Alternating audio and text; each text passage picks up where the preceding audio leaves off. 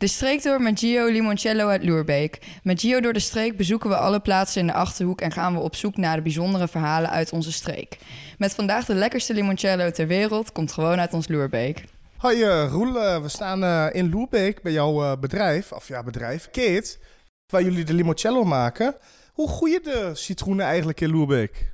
Nou, de citroenen die groeien niet in Loerbeek, die halen we uit Sicilië, dus het zuiden van Italië. Dan komen ze naar Loerbeek toe en dan gaan opa en Keup en Joris gaan ze erg verwennen. Stampen jullie die citroenen echt zelf nog met de voeten? Dat is een fabeltje.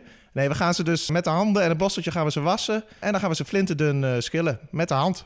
Ja, wat maakt jullie limoncello nou zo lekker? Lekkerder dan bijvoorbeeld die Villa Massa? Dat komt dus doordat we het een echt ambacht van maken. We doen dus alles uh, met de hand. Daardoor kun je het ook heel dun schillen. En neem je heel weinig van het witte van de rand. Het bittere neem je mee. Ja, en opa geeft hem uh, heel veel liefde. Hoe komt het idee van limoncello eigenlijk in Loerbeek terecht? Nou, Joris die kwam met het idee. En die heeft me eigenlijk een beetje besmet met het virus. Die ging uh, wat voor zichzelf, een paar flesjes ging die maken voor vrienden en familie. Kwam ik ook een keer proeven. En toen zat hij in de achtertuin in het zonnetje op Koningsdag zat hij te schillen. En toen dacht ik, ah, hier kunnen we wel iets moois van maken. En toen zijn we losgegaan. En hoeveel shotjes limoncello kun je nemen als je door Loerbeek heen rijdt? Dat is wel eigenlijk een belangrijke vraag voor de luisteraar. Nou, ik zou sowieso niet uh, gaan rijden en shotjes nemen. Nee, maar als je bijrijden bent. De echte, de echte jongens en dames die kunnen er wel vier. Uh, dat gaat net. Ja, jullie hebben ook internationale prijzen gewonnen. Daar zijn we als Achterhoekers heel trots op. Maar hoe raak je eigenlijk zo bekend? Hoe raak je zo bekend? Ja, dat is gewoon uh, flink aan de weg timmeren. En nou ja, we kunnen heel lang lullen over van alles. Maar uiteindelijk moet je het ook gewoon doen. Ja, en heeft dat ook nog veel voordelen, zo'n prijs winnen voor jullie bedrijf? Nou, het is, het is meer een soort van erkenning. Ook een erkenning van het harde werk.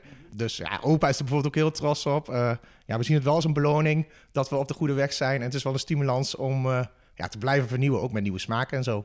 Ja, en uh, nou met het lekkere weer, waar kun je limoncello nou eigenlijk lekker bij drinken? Wat van eten eigenlijk? Ja, de meeste mensen doen het natuurlijk naar een lekkere maaltijd. Als ze met z'n allen gezellig getafeld hebben. Dat is natuurlijk ideaal. Je kunt het ook verwerken in desserts. Ja, je kunt er eigenlijk alle kanten mee op. Zijn jullie met tussen al die citroenen niet een beetje zoer geworden? Of, uh... ja, ja, wel een beetje. Maar daar hebben we natuurlijk wat op gevonden. Daarom hebben we juist andere smaken ontwikkeld. Dus we hebben de Arancello, de Oerend Oranje.